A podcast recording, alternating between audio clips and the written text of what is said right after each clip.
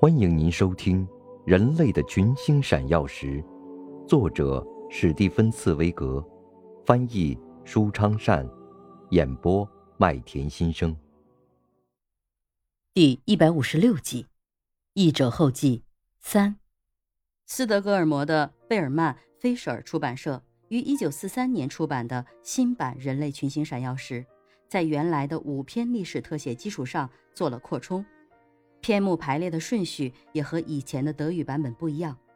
从此以后，人类的群星闪耀时的各种版本的篇目顺序均沿用1943年新版的编排。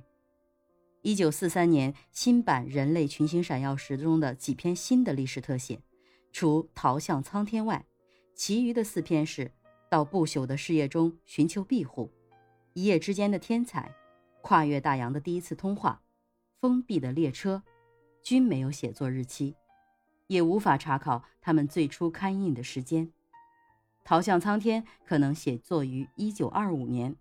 因为茨威格当时正在描写自己人生中的三文豪一书中撰写那篇人物特写托尔斯泰。从我们上面引用的斯蒂芬·茨威格于1937年6月21日致费里克斯·布莱恩的信中，我们可以揣测。上述其余四篇新的历史特写，很可能就是在1937年连接写成的。可以证实的是，本书中的最后两篇历史特写《西塞罗》和《威尔逊的梦想与失败》创作于1937年以后。1939年7月，斯蒂芬·茨威格从伦敦迁居到巴斯，并在那里买了一栋住宅。1937年9月1日，第二次世界大战爆发。一九三九年九月二十三日，深受茨威格尊敬的西格蒙特·弗洛伊德在伦敦逝世。九月二十六日，茨威格在弗洛伊德的墓前致辞。由于发生了一些事件，他情绪低落。他在日记中有这样的记载：什么也没有写，只是稍微写了一点西塞罗，但是也没有认真的愿望要写这篇西塞罗。因为我不知道他该在哪里发表，尽管我今天是世界上最知名的作家之一。一九三九年十月十一日，他在致罗曼·罗兰的一封信中写道：“我还无法写作，我只写了一篇历史特写，《西塞罗之死》，和我的其他历史特写一样，这篇历史特写记述了这位首屈一指的共和政体的捍卫者。”如何被专制独裁践踏而丧生？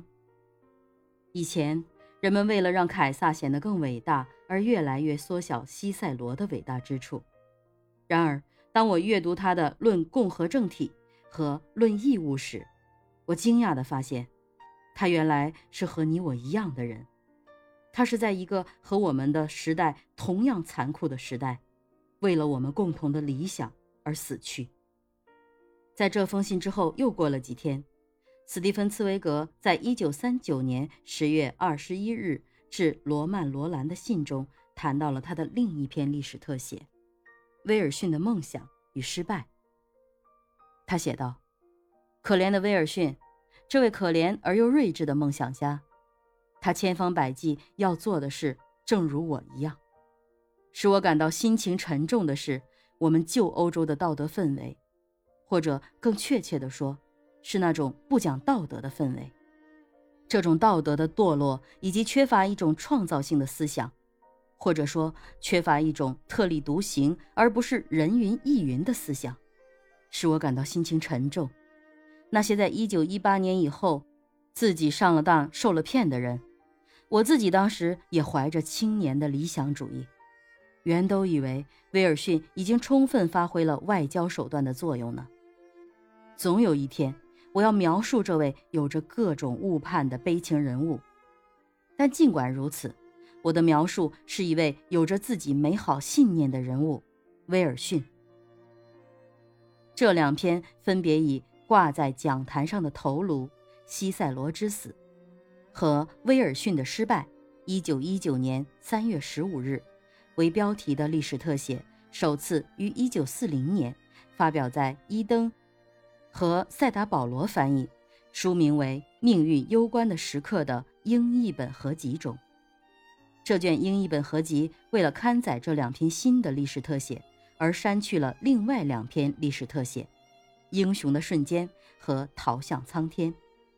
这样做很可能是为了凑成一个整数十二篇，也有可能是这两篇的历史特写的题材和其他历史特写的题材不同。《英雄的瞬间》是诗歌形式，《逃向苍天》是戏剧形式。三年以后，即1943年，斯德哥尔摩的菲舍尔出版社出版了茨威格的遗作《人类的群星闪耀时》的德语新版。在这个版本中，也撰录了十二篇历史特写，但删去的是西塞罗和威尔逊的梦想与失败。究其原因，可能是出版社不愿意超出十二这个整数，也可能是没有及时找到这两篇历史特写的德语原文。但又不愿意从英译本逐字的译回到德语。综上所述，我们能为茨威格的十四篇历史特写编排这样一个创作年表：一九一二年，《滑铁卢的一分钟》《英雄的瞬间》；一九一四年，《南极探险的斗争》；一九二三年，《玛丽恩·巴德悲歌》；一九二五年，《逃向苍天》。一九二七年，《黄金国的发现》；一九三五年，《亨德尔的复活》；一九三六年，《攻克拜占庭》；一九三七年，《到不朽的事业中寻求庇护》；一夜之间的天才；越过大洋的第一次通话；封闭的列车；一九四零年，《西塞罗》；威尔逊的梦想与失败。读者不难发现。人类的群星闪耀时，书中的编排字幕并非按照写作时间。斯蒂芬·茨威格曾在1925年1月读过丹麦的时事评论家和文史学家格奥尔·伯兰对斯撰写的传记《尤利乌斯·凯撒》。1925年1月26日，茨威格在致罗曼·罗兰的信中写道：“这位了不起的伯兰对斯老人把握行文的节奏恰到好处。”他在这方面的能力实属难得，他描写细节从不冗长拖沓，而只选择最确切的细节。他在其传记《尤利乌斯·凯撒》中所描述的西塞罗令人难以忘怀。书中的西塞罗是这样的一个文人，在弱者面前无比自信，在强者面前畏首畏尾，风度高雅而又伶牙俐齿。他本该诸事顺遂。然而，当他看到对方已经输了的时候，他高昂的情绪就随之消失。想必伯兰对斯在一九一四年就是一位撰写名人传记的高手。描述这类名人，伯兰对斯的书可谓是出类拔萃，因为他不像历史学家那样仅仅从历史上去认识人物。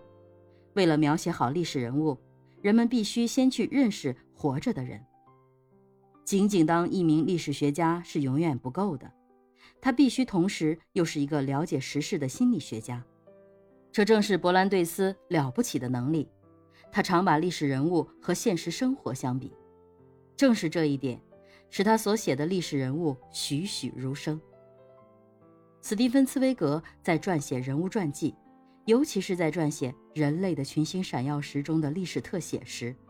始终不忘借鉴奥尔。伯兰对斯描写历史人物和历史事件的各种技巧。诚然，茨威格是一位博采众长的文学家，他不会只诗采伯兰对斯一人。茨威格是诗人，深受唯美主义和象征派诗歌的影响。他又是小说家，谙熟小说家的基本技巧，善于把握戏剧的高潮，即善于把握命运攸关的关键时刻。因而，在茨威格的传记作品中，既有着诗情画意的氛围渲染，